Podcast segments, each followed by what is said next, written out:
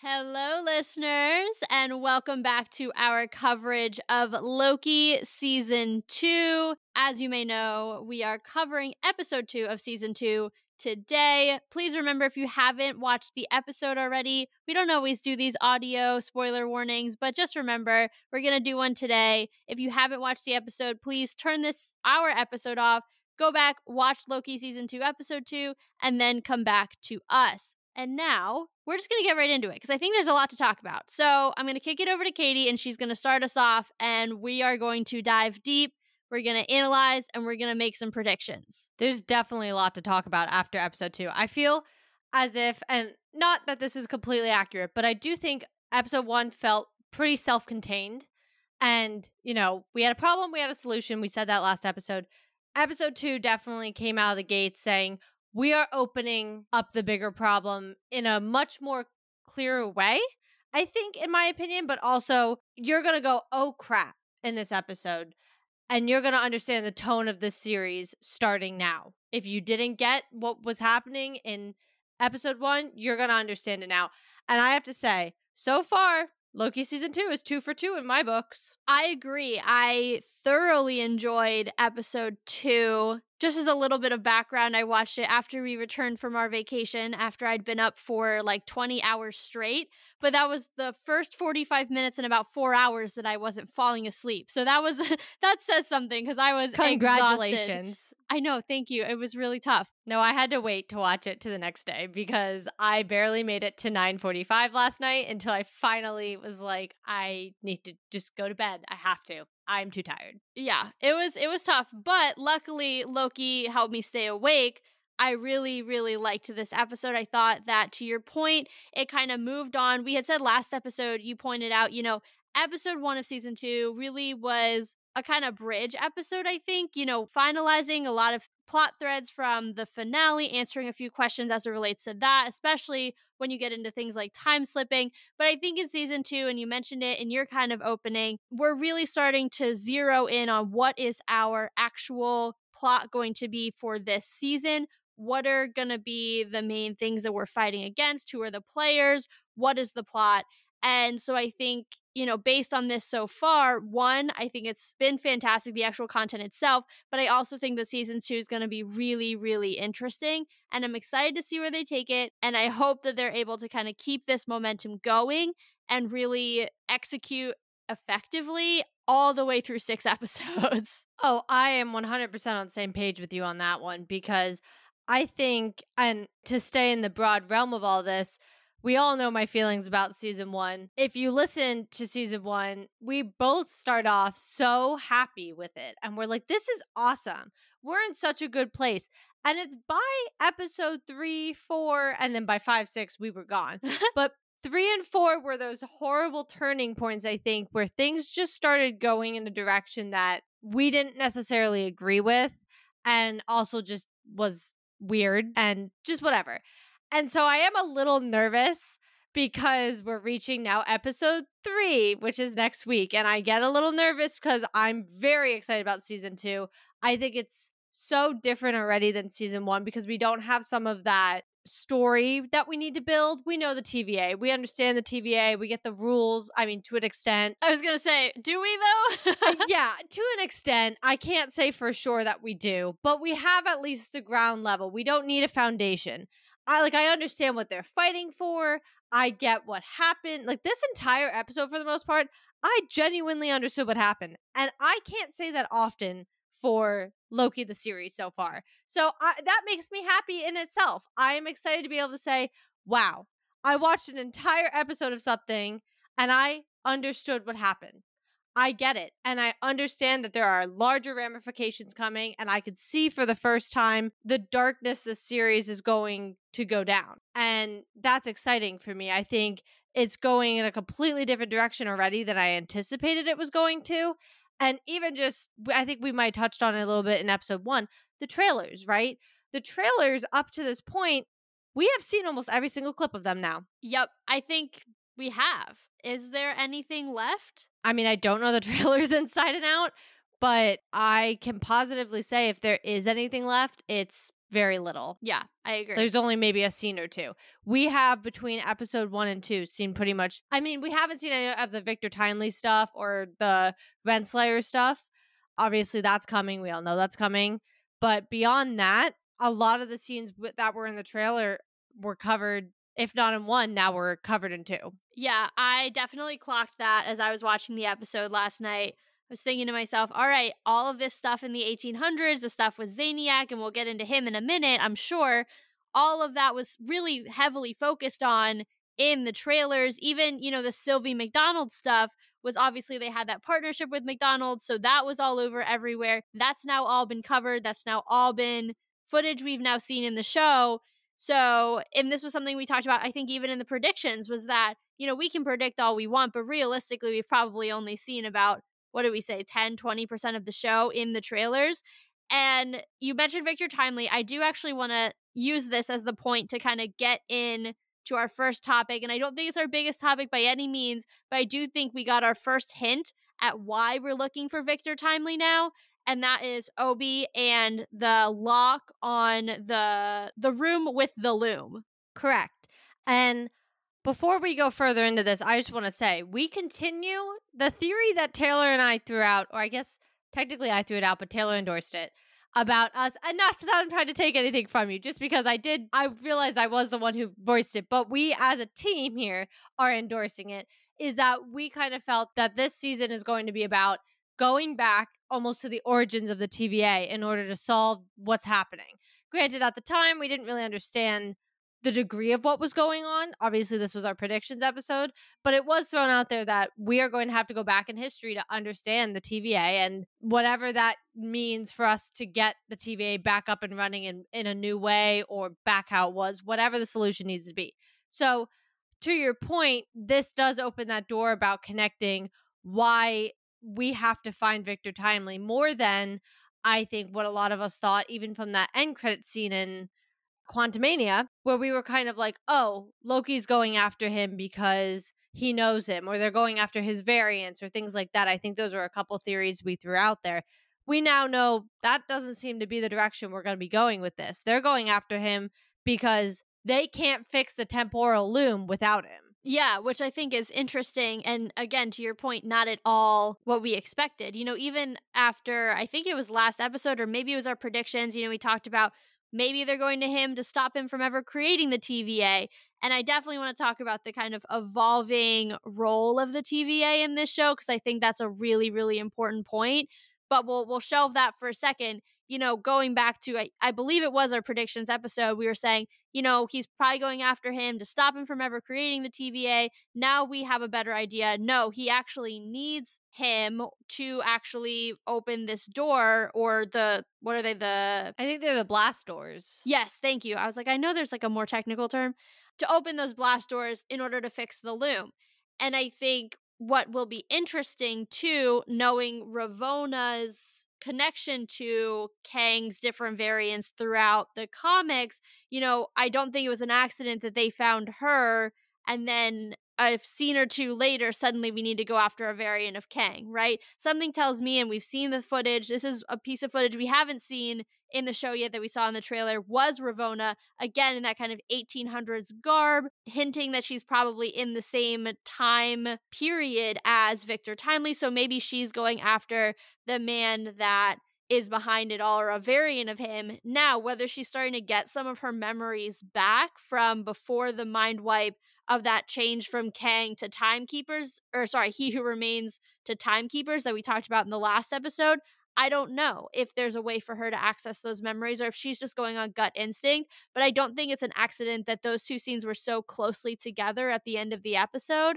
I don't remember what order they were in, but there's going to be a connection between Ravonna and a variant of Kang, and we're going to finally see that and i think that's gonna you know be a direct ramification of of course the relationship in the comics well and we even talked about it before i think you know we discussed the loyalty thing and while i think something you threw out there was saying maybe there are these little bits of memory that stick around and for her it was this loyalty to this thing. So whether it was to the timekeepers or to he who remains, it didn't really matter. When that switch took place, she kept her loyalty to whatever was that governing body. And so I do think, you know, she's probably going after him maybe because memories are coming back. I don't think they are unless it just comes down to when you're outside the TVA more. Maybe now that the TVA is kind of funky and there's all these branches happening, maybe memories can come back now. I don't know. I don't think that's the direction they're going more than it's she just knows. I have a feeling.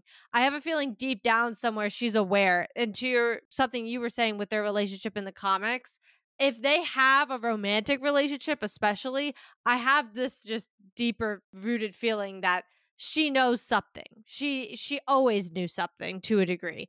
And so I think she just fled and she's or maybe she's just doing what Loki's going to be doing just way ahead of them and is just looking for the source of the TVA and she ends up finding him. Or wait, now that I just thought about this, and we'll get into this, but this can branch right into this conversation. But B5, or not B5, sorry, X5, also known as Brad, can't remember his last name, but also known as Brad, he goes back to the sacred timeline and starts living his life, which we'll get into. Maybe in some weird way, she did the same thing, but her actual counterpart on the sacred timeline is in the 1800s helping He Who Remains build the TVA. I'm gonna have to put a no on your Ravonna from the 1800s theory only because we already saw Ravonna on the sacred timeline. That's what they used to convince one of the Minutemen in season one. Remember, they show her as a teacher? I do vaguely remember that. So we've already seen Ravonna on the sacred timeline, and she looked like she was like a modern day teacher. So I'm gonna have to say no, just because that one we've already seen. And obviously, there's a time travel show, but still, I think her place on the sacred timeline is in more modern times. Okay. So I don't, this is not to say I disagree because I can't disagree, but I'm trying to put together the pieces here because I think.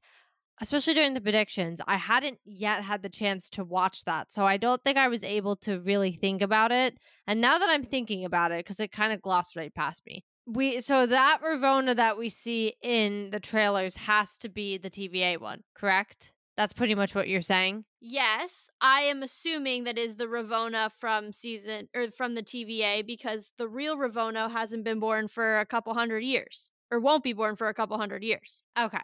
Well, then I revoke everything I've said. However, I will say what's interesting is, and we will also get to how this happened, but I'm intrigued that she's on the same. I mean, obviously she has to be on the sacred timeline if she's going after like if she is trying to find the beginning of the TVA, which I would think she is. She's a loyalist as we said. That is going to be her biggest downfall I think in the end, but she is loyal to the TVA regardless of whose face it wears. So I'm thinking if she's going after him and she's on the sacred timeline, obviously we see the reason they're able to find her is because a bunch of branches get snapped. We will also discuss that really like wow moment that happened very early into a show that I didn't anticipate happening so quickly. Which parallels a lot of season one. I mean, think about the end of episode two, season one, when Loki use or not Loki, Sylvie uses her time bombs to bomb the timeline and create all the branches in the first place. There's a big parallel there. Actually, I didn't even think about that. I was actually just going to say the shock factor is very similar to that of, uh, I was thinking Secret Invasion episode one. Yeah. I was just, that was where I was going. But I do like your parallel a lot more, mainly because it deals with the actual show and I, I see it a lot more clear. But okay, so that Ravonna, she's on Sacred Timeline. She's going back. So actually, they're gonna hit two birds with one stone because they're looking for her, who's looking for him. And well, I don't think she knows she's looking for him directly yet. Yeah, I would agree. I think because going back to, and you mentioned this footage, going back to what we saw at the end credit scene of Quantumania, Loki looks shocked. And and I think we mentioned this in the predictions. When he sees Victor Timely, he looks at Mobius and he's like, bruh, bruh, that's him. And he looks genuinely scared and shocked. Yeah. And so I think you're right. I think they are going for Ravonna. Happen to see this Victor Timely guy, and Loki's like, oh crap we just found what we needed. But also, I'm terrified. Okay, so now I'm going to raise a question because I think I'm all where we need to be with the whole Ravonna thing, but I just want to clarify this because I think that's going to decide whether I'm where we need to be. If she is supposed to be, let's say, in the 20th century, being a teacher, Probably 21st. sorry, that's what I meant. I'm getting I'm all I'm getting all thrown off already. But if she's supposed to be there, when was she cut out of her cuz I mean they they're not being pruned. Like that's cuz you're pruned and that's different. So the ones that have been selected to work in the TVA, the question is like when were they cut out of their timeline? And also, if she has been on the tape talking to He Who Remains, again we have to ask the question of this whole time thing in the TVA, how the heck does it work? Yeah, and I think that was also hinted at with the Mobius and O.B. conversation from the first episode. Yeah. So here's kind of how I'm viewing it based on a few different works and the hints that we've gotten about how time works. Everything's always happening, right? We saw that. That's why you're able to time travel. That's why the Avengers were able to go back in time and take the Infinity Stones and put them back at the exact moment they took them and nothing was changed. So, because of that, we can't actually pinpoint at what time 21st century teacher Ravonna said, okay, cool, I'm going to make a different decision today and it's going to branch a timeline and I'm going to get apprehended by the TVA. Or maybe, I mean, heck, maybe she was the first one and she was apprehended by He Who Remains, converted into a loyalist, mind wiped, all of that. And then she spent hundreds of years by his side, both openly as him being the face of the TVA and also behind the scenes as him, you know, being the puppet master behind the timekeepers. But I don't think there's a way for us to know that at this point because, again, like time is always moving. So she could have been plucked at any time as it relates to the TVA. Because remember, TVA time is not moving the same way as the sacred timeline again, going back to that OB and Mobius conversation, Mobius hadn't seen OB in 400 years.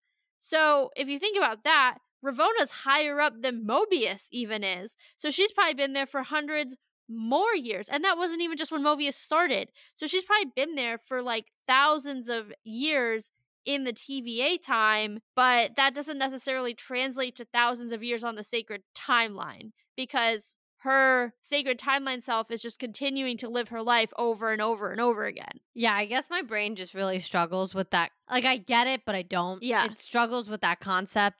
So I think that's why I'm trying to understand because I keep forgetting everything's always happening. Yeah. That's very hard for me to, because you could tell me time is circular and I'm like, oh, okay. I kind of I get what you're saying.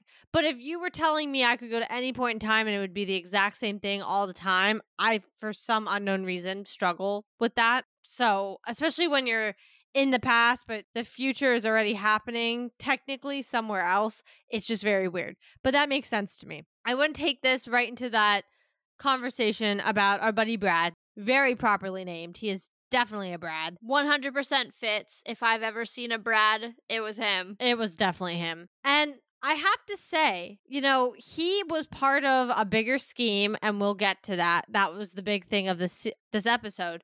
But I have to say it was very interesting to me that someone did it. Someone just said, "Screw it. I'm going back." But I want to clarify. Did he like what happened to the version of him that's supposed to be there or did he create No, cuz he was on the sacred timeline, so he couldn't have created a branch itself.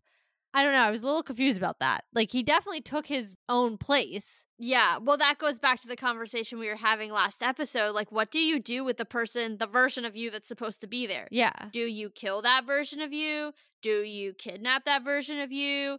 Do you hope that that version of you is dead? Like, Did he prune him? yeah, like, you know, I have all those questions and we don't have any of those answers. You know, maybe we will find out he's still he's still in the custody of the TVA, right? So maybe they're going to get into that. But I think too, and not to get us too far off track, but I do want to say this, I think that there is some hinting going on that Mobius is going to find out about his life on the sacred timeline. I mean, that entire scene where they're eating the key lime pie, you know, is basically a therapy session between two friends. We've all done it. And Loki's like poking at his buddy, like, hey, guy, like, we both know that you're not okay. And he touched a nerve. And I think that that's not a coincidence that Mobius is starting to have these feelings that he's really, really trying to manage and really trying to just like section off in his brain, like we all do with certain things. At the same time, that we're learning that someone has pretty successfully managed to re enter their lives, probably not in a very ethical way, but we just saw it done. So is that where Mobius's character ends up? Who knows? You know, he's rumored to be in Deadpool 3, but maybe the arc of his character is that eventually he gets to go live the life and ride all the jet skis he wants, you know, that he didn't get to do when he was taken by the TVA. And that's very possible. I think the whole Brad thing does open a very interesting door because B15 is a huge fan and I don't want to say fan, that's not the right word, but it's what I'm going to go with because I can't think of the word I'm looking for right now of letting everybody on the branches obviously live. So when somebody who would have been considered a variant does something different, instead of taking them out and pruning the branch, they're like, hey, we're letting this go. They are now going to create a completely different branch. Anything goes. It's a life. It's a new timeline. Cool, whatever. And so you see her advocating for this. And what's interesting is Brad is on the side of, you know, the anti TVA people, or I should say anti TVA. I mean, like, they're the anti changing TVA tactics people. And he goes back to the sacred timeline and says, screw the branches. I'm just going to take my life right back over. I don't know who I was. I don't have any of those memories. But he managed to just get right into his old life. And again, we don't exactly know what happened to the original, who is supposed to be living their life. And also, I can't see how he's able to execute everything perfectly to continue not creating a branch. But maybe it doesn't really matter what version of them is there as long as a version of them is there. I don't know. That was kind of weird to me, too. Yeah, it is weird. And I have two potential answers for you. Actually, three. One, it's entirely possible. You know how when we saw in the time theater, you can study someone's life. Maybe he just went and studied his own dang life and was like, "This is what I need to do," and not in order to not create a branch. Two, it's entirely possible we're following the Agents of S.H.I.E.L.D. theory. I was just about to say that. Ripples, not waves. Exactly. So maybe he's small changes, small changes, but nothing enough to create a branch. And three, maybe it's got something to do with his very wonky TemPad and how that's able to manipulate things. Again, like I don't think we ever fully got an answer about what he did to it and what it now does. So I think, you know, they spent enough time on it that it's clearly important. And, you know, we're probably going to get an answer to it at some point. But until then, I think it's an entirely viable theory to say that there's something that he did that allows him to kind of go undetected because he thought he was undetectable by the TVA, but he's not. But maybe he can go kind of undetected on like the variance, you know, variance with a C from the sacred timeline. Okay, two things with that. One, didn't they say that the TemPad had something to do with the TVA loyalists that were blowing everything up? Didn't they say that that was connected to their whole scheme? Yeah, they did something to them. I didn't understand. That was the one part of the episode I didn't get. No, I didn't fully get it either, but I did. My understanding was whatever was wonky with his TemPad was because of what the loyal the TVA loyalist did. Yeah, I but I mean it's entirely possible and you're right. That is a good that's a good point. I just wonder if it has also unintended other consequences. And that's just one modification. Oh, I'm sure. But I'm wondering if think about what they're doing and again, we'll get because that's one of the bigger parts of the episode. Think about what they're doing with essentially bombing all the branches to prune them. I wonder if that TemPad was supposed to be used to prune a branch, but he went a little AWOL and instead decided to just go jump into his life. He had it still. I'm sure it had many other I think you kind of just said this. I'm sure it had many other capabilities. At the end of the day, that was still eh, the intention of it was he was probably supposed to drop that TemPad or use that TemPad to drop a bomb on one of the branches. He just didn't follow through with the mission. Right. And I think the other possibility there is that, you know, it might have been modified once for the the branch bombing mission, but he could have gone ahead and modified it again. So that's the other thing is is his the exact same as the modified TemPads that were used to bond the timeline or did he go ahead and say, "Well, this is cool. These this has unlocked some new functionality. Let me go ahead now and see what else I can do to play with it and, you know, make this possible for myself to stay on this timeline undetected or virtually undetected while I do whatever I want and kind of resume my life. Yeah. I think I I think they both kind of play into the factor. My other thing moving well, hold on. I actually just want to say something to your Mobius thing that you said earlier so I don't forget it. I think this is going to be a journey for Mobius as well to your point. I think this finally and not that I don't think he had character development in the first season. He clearly did. He also bought into the whole and Loki even says it all you're saying is just things you're you believe. You believe the TVA does this and you believe the TVA is good and blah blah blah blah blah, but that's your belief. To somebody like me, I don't believe that. And you know, that's a whole conversation they have and obviously by the end Mobius is forced to change that point of view due to understanding the TVA is not what he thought it was. But I think this is going to be even more character growth to understand that he's eventually going to reach the point where he sees what his life is. Now that he knows, he's going to reach that point. And I think Loki is pushing him to get there too. He wants him to know what, at least understand what his life was. It is interesting because, again, it comes down to what does that mean for all these variants that are stuck in the TVA? Like, genuinely, what does it mean? What can they do? Because we saw Brad do something, but we don't know how ethical it was. And does that mean Mobius could step into his life? Because I think he made a good point in saying, it's not my life, though. Yeah. I mean, if you think about Loki, and the reason he probably doesn't want to hear that is he still thinks he is the Loki, right? He doesn't want to think about the Loki who, and this is, I definitely want to talk about the scene with him and Brad and the two interrogation scenes for sure. But I'll just bring up this one part right now. Brad brings up how he's responsible for Frigga's death this Loki reacts to it, but think about it, he never actually did that. Like this version of Loki did not live that part of our Loki's life. So he relates to that part of it, but he doesn't relate to any of the things that his father said in Ragnarok and and the closure he got there.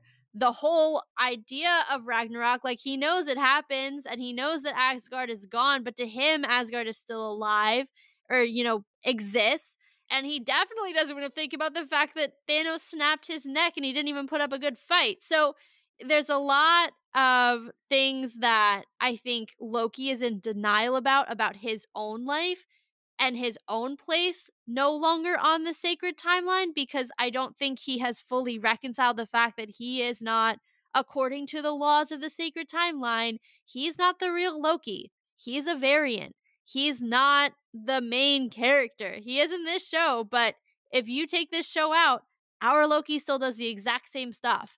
And so I think that might be part of it too is that Loki's trying to get Mobius on his side to see it his way, but he has a lot of working through that he still needs to do about his place in all of this as well. I agree. And, and honestly, I'm just going to take that and run with it because my other thing I've been trying to say, and it wasn't really a good place to say it, but this is kind of better if we're going to open the Loki doors.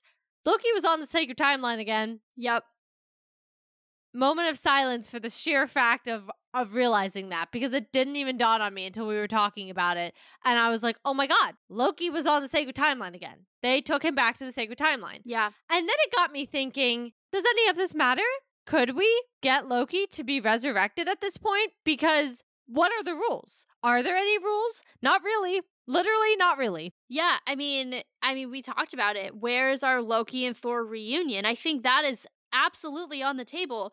You know, depending on how things shake out with the Brad situation and how he was able to do that, why not? And maybe it starts a branch timeline, maybe it doesn't, but is there even a concept of a sacred timeline anymore?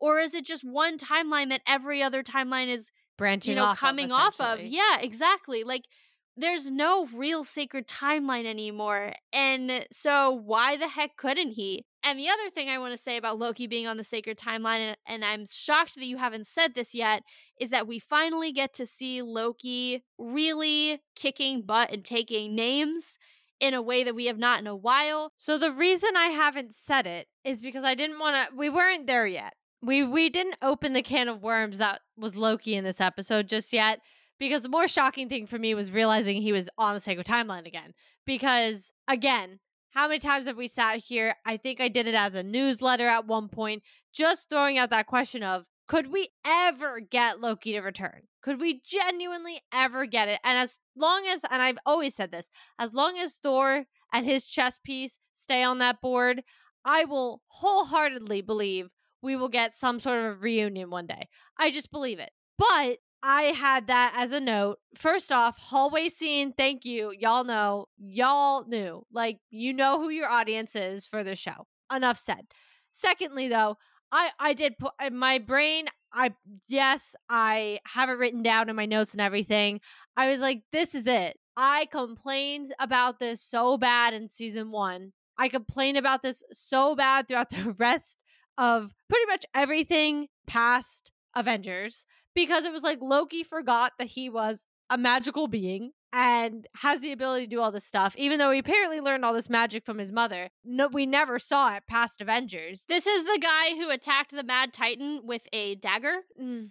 in Mm. the Sacred Timeline. We we don't talk about it. We don't talk about it. I'm just saying it, it reinforces your point. I know it's not our favorite thing to talk about, but if you want to talk about nerfing someone, let me have the God of Mischief, Mr. Magic, go after the Mad Titan who tortured him for months so he knows exactly what he's capable of with a dagger. I mean, come on. Well, and if we want to open that can of worms, the can of worms is the one that I've complained about for ages, which is Marvel does not know what to do with their superpowered beings. And so, in some way or another, they have to nerf them.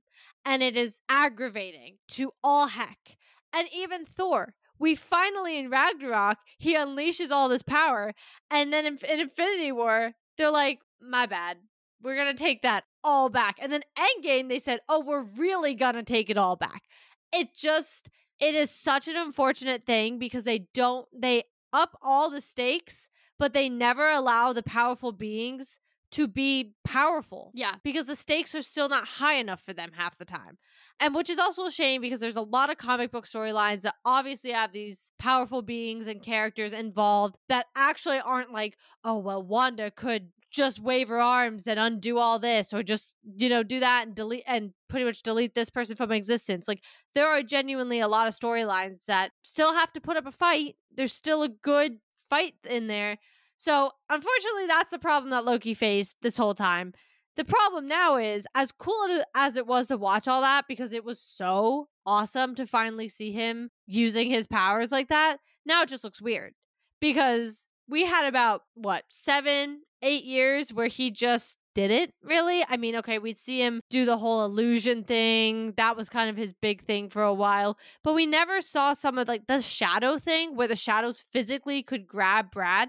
That was awesome. Did we ever see anything close to that before? No. So now it just looks weird. Now I'm just kind of like, well, where where did all this power suddenly come from? Also, where was this again when you were fighting Thanos? I actually, you know, it made me chuckle to myself because, on a meta level, if you've been following any of the conversations through the years about the next Bond to replace Craig, you know, as much as there's the Cavills of the world going after it, I think Idris Elba has been talked about.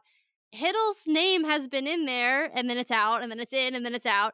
And when he's running in this suit, I just kept thinking to myself, is this his Bond audition tape? yeah, I definitely my first thought was Tom Cruise. I was like he's pulling a Tom Cruise running scene. It was it was good. It was awesome. I mean, between like I said the hallway scene, but beyond the hallway scene because again they just they knew what they were doing i literally had to go back like four different times just to watch it again i was like perfection it, it reminded me very much of cap's infinity war entrance where you were just like i need to see it again yeah. it just needs to happen again. But yeah, I definitely the whole fight scene was great. I thought they executed him and his powers very well. I just think it it made Loki what Loki's supposed to be.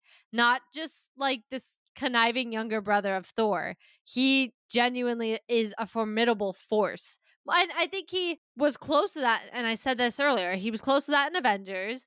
I think that's probably one of the that and the first Thor, but they kind of go hand in hand, were the closest. And that's why to circle all the way back, Brad's conversation with him about saying, You're not a good hero, you're a villain. I was like, I mean, is he wrong? Because the best version of Loki, in my opinion, was Loki as a villain. And Loki is that version right now. Like, think about where we left him off. That is exactly what I wrote down. I literally was like, this Loki has not gone through the redemption arc that our Loki did. So I was like, this is that Loki. We might, we could be six days away from the Battle of New York. yeah, five minutes away from the Battle of New York. Yeah. Yeah. No, I I totally agree, you know, and I I thought that conversation was so interesting and I think it's something that we talked about a lot last season was the idea that they tried to make this Loki redeemed by watching the other Loki go through 10 years of redemption in 10 minutes. So it is interesting that this Loki is so willing to tap into his darkness, you know, and and use that. I think when he uses that to intimidate Brad, I was like, all right, now we're getting somewhere, right? Like, Like same. this is the Loki that we saw lied to by his father, that we saw try to kill his brother, that we saw attack New York. And then if you think about the fact that, again, this Loki hasn't done any of the things to redeem himself yet, like he's that much closer to going over the edge. And, you know, when he and Mobius pull that stunt with the torture device, I actually thought he was legitimately so- stabbing Mobius in the back. And the only reason I was disappointed was I didn't want him to lose Mobius's trust that he worked so hard to get in season one. And I was like, no, this is going to set their friendship back so far. And then, you know, they were both in on. It was great. But, you know, I do think you're right. Like, I think that conversation's so interesting because it takes Loki back to kind of the essence of who he was, but also is a not so gentle reminder that the Loki that we've all grown accustomed to and grown to really love because think about it he's probably one of the most popular characters in the MCU right now that Loki that we all feel really protective over or at least you know that's kind of my feeling who died at the hands of Thanos this isn't that guy and I think you know even though we saw him kind of switch to the good side and he is fighting for the right thing right now it's Marvel's way of saying this guy and that guy are not the same. There's going to be some things that he's willing to do that our other guy was not. And so don't be fooled. They may have the same face, but they are not the same guy. Yeah, I mean, I think for one, that scene I knew he wasn't stabbing Mobius in the back because they literally had the whole conversation about you're the god of mischief. So they were gonna play a trick and you knew that. So I I can't say I thought he was, but I was happy to see that glimpse of 2012 Loki, quite frankly. Yeah. That darker side of him because that is who he is. And I think that was one of the problems I I voiced a lot from season 1 was I was like, why are we pretending he's not minutes, days, maybe weeks away from the Battle of New York? I mean, to him, it has maybe only felt like a few days. So it, that was, I think, one of the biggest complaints I had was you have one of the darkest versions of Loki that you took from the timeline, and I just have to expect and and just watch him sit there and be a suddenly like lovesick puppy. I'm not sure what you wanted from me, and that was my big. I think that was a big complaint as somebody who's been a Loki fan since day one. That just frustrated me. So I think I don't know if there's been the ability for Marvel to hear that criticism a little bit and say, yeah, you know, that's a little weird considering it took the other Loki 10 years to go through a whole redemption arc. This one did it in what seemed to be 5 minutes. Maybe we should give him a little bit a little sprinkle of that inner evil that he still has. Yeah, and I think, you know, I definitely think that they're listening because if you even think about, you know, one of our bigger criticisms, I know the fandom is very split on this one, but the Sylvie and Loki relationship, you know, the conversation that Mobius and Brad had, or X5, whatever you want to call him, about how weird it is that Loki's in love with himself, like, that is directly conversation that the fandom had I after know. season one. And so it makes me think one, th- two things actually. One, they're listening, and two, they may be stepping away from that. You know, clearly Sylvie's not into it anymore. And Loki is just sad all the time when she's around. So, you know, maybe they're not gonna continue to pursue that. You know, I think they kind of heard that people were a little weirded out by it, which, you know, makes sense. So I don't know that that's necessarily going to be a continuation from season one, you know? I hope not. I didn't like it. We all know that. But I also just didn't think it did anything for the story. Like, you could have taken out that whole thing, and I think we would have been okay. So, and I think we've already seen that in the first two episodes of this. We don't have them in a relationship and we're chilling. The thing they're arguing about is the fact that she's content with killing he who remains and walking away and watching the TVA burn because, quite frankly, that's what she wanted. She always did. And then she also wanted to live a life. But, like, that was all in one pretty package for her. The me or the ends always justified the means. While on the other hand, I think we see Loki who has learned to kind of in a weird way like the TVA almost. And I don't know if some of that's because of Mobius or what, but I think he's kind of I, I think he sees the TVA as a savior because at the end of the day, yeah, they had to take him out, but he understands the rules to an extent and he understands he probably should have been pruned a long time ago. And didn't happen. He is the only thing keeping him alive at this point is the TVA, or he would not exist. And so I, I and I say that at this point because had he branched off once the multiverse was open, he'd be off on his own branch. But obviously, not what happened. Season three? Question mark. Yeah, right. But he also didn't want to kill He Who Remains, and that's why we saw him try to stop Sylvie. And that is the argument we're seeing, which I I'm like, that's cool. I'm okay with those opposing sides. Keep them where they need to be with what they believe in. Stop with the love interest crap. I really, we don't need it for the story. There's too much going on for me to have to sit here and watch some relationship form or not form. Let's just focus on the fact that the TVA is split into two. We got TVA loyalists. We've got, I don't know what we're going to call the good guys, but the good guys who are still running the TVA, trying to let everybody live. But at the end of the day, getting right into the big moment of the episode, the loyalists sat there and literally just killed like millions of people. Yeah. And I think one of the things that struck me in that moment, beyond, you know, what they did, which was like insane, but also taking a page out of Sylvie's book, like I mentioned, is that our TVA, our Mobius Loki team with B15 and, and Casey and OB, they are now doing the exact opposite. They're now the protectors of the multiverse, not the sacred timeline, which is something that I don't think I really fully grasped in episode one until I watched them do everything they could to try to save the multiverse. And I think it's so interesting because we saw, obviously, as you know, season one, the TVA was sacred timeline above all else. And now here we are, TVA, protectors of the multiverse. And then I know, you know, if you want to extrapolate that to what does that do to the rest of the MCU, it means that now we have the option to keep the multiverse for the long term because we have an entire institution run essentially by one of our most popular and longest running characters out here trying to protect it and preserve it and keep it going.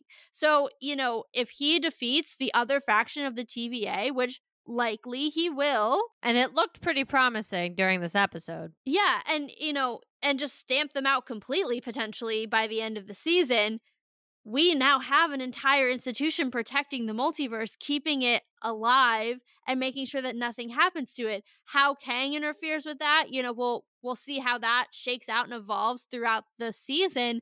But I think that this is really telling us, hey, the multiverse saga, we freaking meant it, right? We are here to stay. The multiverse is here to stay. These stories that now have opportunities to be told they're not going away just because this show was happening and we thought potentially what is going to happen? Are they going to fix the multiverse and do all that? How is that going to play into everything? Well i think we got that answer that they're not. They're protecting it. They're keeping it alive keeping it open and keeping it going. I don't disagree with that statement, but I think it's an oversimplification of the current situation because while I think that is at the end of the day what they want to do. They want to protect the multiverse. They want to let everybody live their lives, blah, blah, blah, blah, blah. It's a lot more complicated because, to your point, there are still TVA loyalists. The loyalists just blew up a lot of branches. And not that I want to, because I think I said this last episode or in the predictions, one the two. Until the end of this show, I want to try and keep it as far away from comparing it and understanding how it affects the MCU as a whole, just because that's a lot. And quite frankly, as the these episodes go on, more and more are going to happen in the show itself that sometimes we just can't hand like we can't cover the bigger ramifications or you guys are getting a 3-hour episode. So, in order to avoid that, we're going to try and cut back. The only thing I do want to say about that is I'd love to understand how the branch bombing affected the MCU. That to me was my immediate thought was I, everybody else was like, "Oh my god, they just killed all these people." And I was like, "Oh my god, what does this do for the MCU now because what does that mean? Who I don't know." And so that was a thought that crossed my mind. I also think they're still facing the massive challenge of if you looked at the temporal loom, it was now coming ac- apart on the sacred timeline part too. If you looked at that image, eh, I was like, what side's the good side? You don't know because they both look really not in good shape. So we're clearly facing some adversity here. So I do think it's a slight oversimplification of we're going to have the multiverse completely protected. I do think maybe by the end of the show, maybe we'll reach that point. But if they want to have a season three, which who we don't know, we'll have to wait and see that's obviously going to not allow us to solve this problem quite as easily, I think. Either way, I do think it's interesting the TVA is shifting to protecting these branches, or at least trying to. They just took a massive blow. What that's going to mean, I don't know. I really don't. But I do think they took out a lot of those loyalists. That one, oh, what's her name? The like leader of them, is like, it like Dox Doc or, or Locks? something? Dox, What- yeah. Dox. I wanted to slap her, man. I don't like her at all. I wanted to get violent because I was like, oh my God. But I did have to notice, and I want to point it out the minute she saw Sylvie, her mentality changed on the dime. Like, it wasn't even Mobius, it wasn't even Loki. She saw Sylvie and she was like, our mission is compromised, which I thought was really interesting. Well, and that could be because she knows X5 was supposed to go find her. So one of two things happened, and she and X5 are clearly close. So one of two things happened to X5. Either X5 is dead and Sylvie took him out, or X5 is no longer, you know, aligned with them. And I have a feeling that she knows it's the latter because she said, not our mission is in jeopardy. She said, our mission is compromised. So I think she knows that there's something, you know, going on and that her right hand man is no longer her right hand man. Yeah, I don't disagree, but I also think, and not that I like to be all fan of th- of Sylvie because I'm I'm truly really not. Especially this episode, I was like, girl, you are on my nerves. Agreed. Like you have been in this episode for five minutes and you're on my nerves. But I will say, I think Brad even said it, X5, whatever you want to call him. She killed like 400 of the hunters. She's notorious to them. And especially he knows he's on the wrong side. Sylvie's not going to kill B15.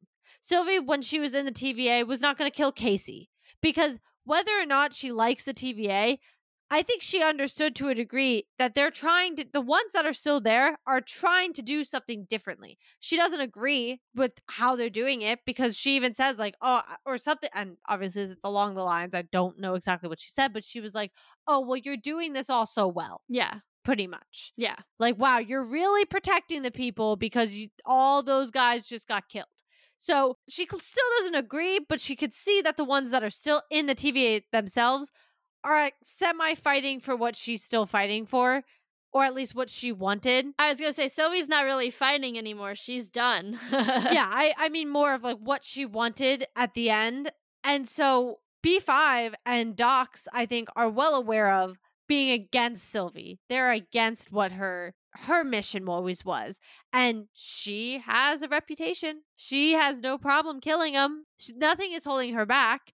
And so I think even just her showing up, that to your point, I think some of it is not only is B5 possibly compromised, he could be dead. Clearly, he didn't get her. So, like, there could be that thought process, but also, oh, we're screwed because she's going to come in here and murder us all. yeah, I agree. You know, Sylvie managed to survive from a very young age for many, many years, and she took them all out. And honestly, even Renslayer was scared of her. So, you know, she's got a reputation. And to your point, the vibe definitely shifted when she came into that room.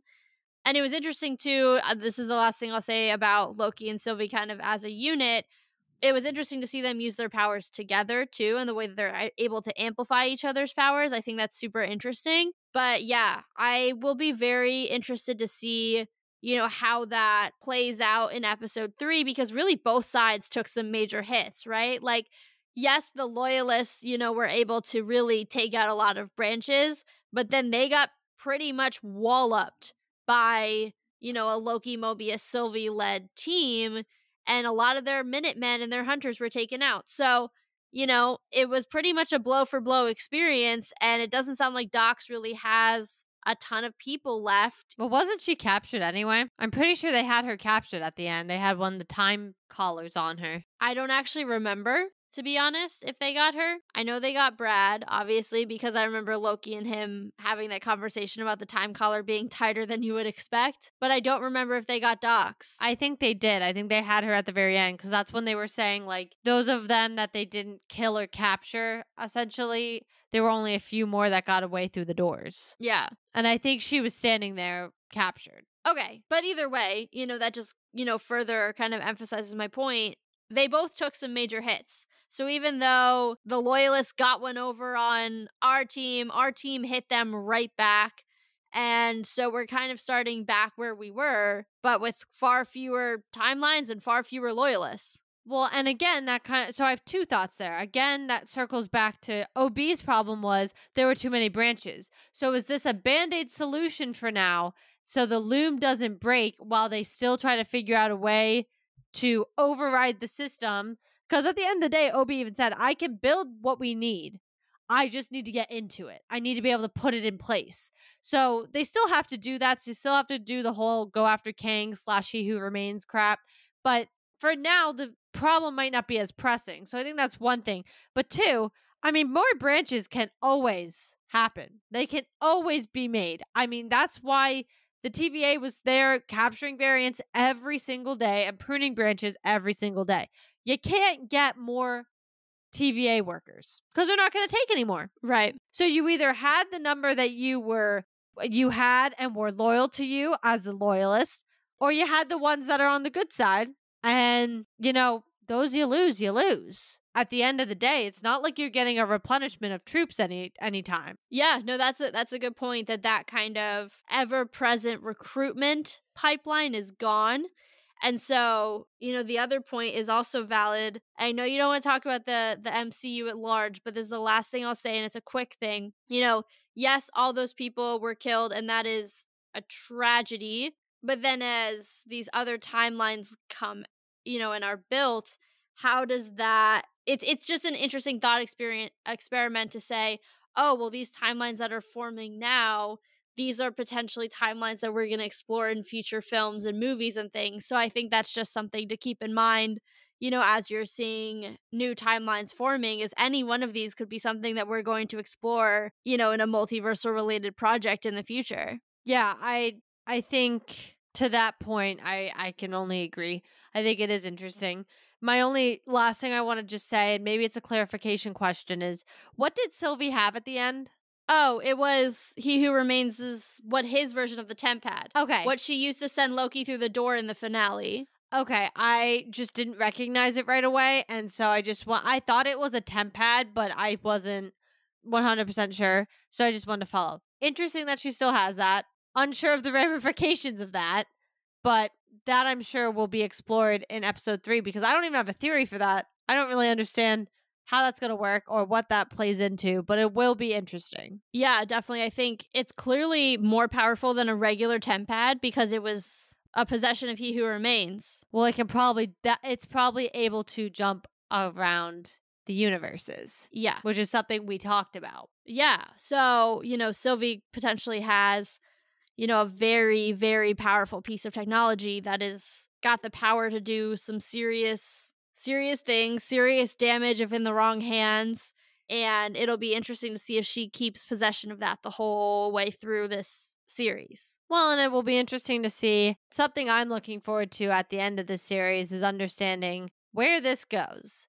If there's going to end up being a season three, if we're going to see these people start showing up in other things, I'll be intrigued by that. That's something I'm going to keep my eyes open to because the way this is going so far, it looks promising that we might see some of these characters appear. And to your point, if Mobius appears in Deadpool, I mean, does that not open a lot of other doors to other characters appearing in other things? I think it does. Oh, I totally agree. And that's why I'm really, really hoping that that rumor is true because I would like to see some of these characters out in the wider MCU and not just be confined to this series. I think you know, with this being the first show that has a season two, it's our first real opportunity to get to really evolve with characters within a show, you know, especially the new ones. Obviously, Loki, we know to a certain extent. And with a lot of the other shows, you know, that were about returning characters, we got that as well. But with these shows that are about newer characters, when they're limited series, you really don't get to evolve with the characters very much. There's six, maybe nine episodes if you're She Hulk, but this is the first time we've had the opportunity to spend a longer amount of time, get to know them, and now I don't want them to just be and for uh, you know a series that's so separate from the rest of the MCU now let's bring them in and so let's not confine them. It's like with Moon Knight you know eventually you're going to have to bring him in let's just do it. Yeah i mean i think it's all valid i think everything you just said is valid and i think that's it. Yeah let's call that we're going to say we're done with season 2 episode 2 and make sure that you are following on your podcast platform of choice to follow us for the rest of season two if you have not done so already. Make sure you've also bookmarked and are regularly checking out our website. There's tons of goodies on there, as well as a way for you to support the show if you might be so inclined, which we would genuinely appreciate because it helps us make the show better for you. Give us a follow on Twitter at Assembled Pod and Instagram and threads at Sisters Assembled so you can keep up with us and the show and everything you need to know will be on those platforms. So make sure you give us a follow if you haven't already. And next week we are going right into Loki episode three. We're very much looking forward to it. We're both already into this, and I can actually say that positively is that I am into the show. So let's hope it keeps its momentum because I'm a fan so far. So make sure you join us next week for that because I'm hoping it's going to be just as good as episodes one and two. And as always, keep up with Marvel as Marvel just blew your mind. So let's talk about it.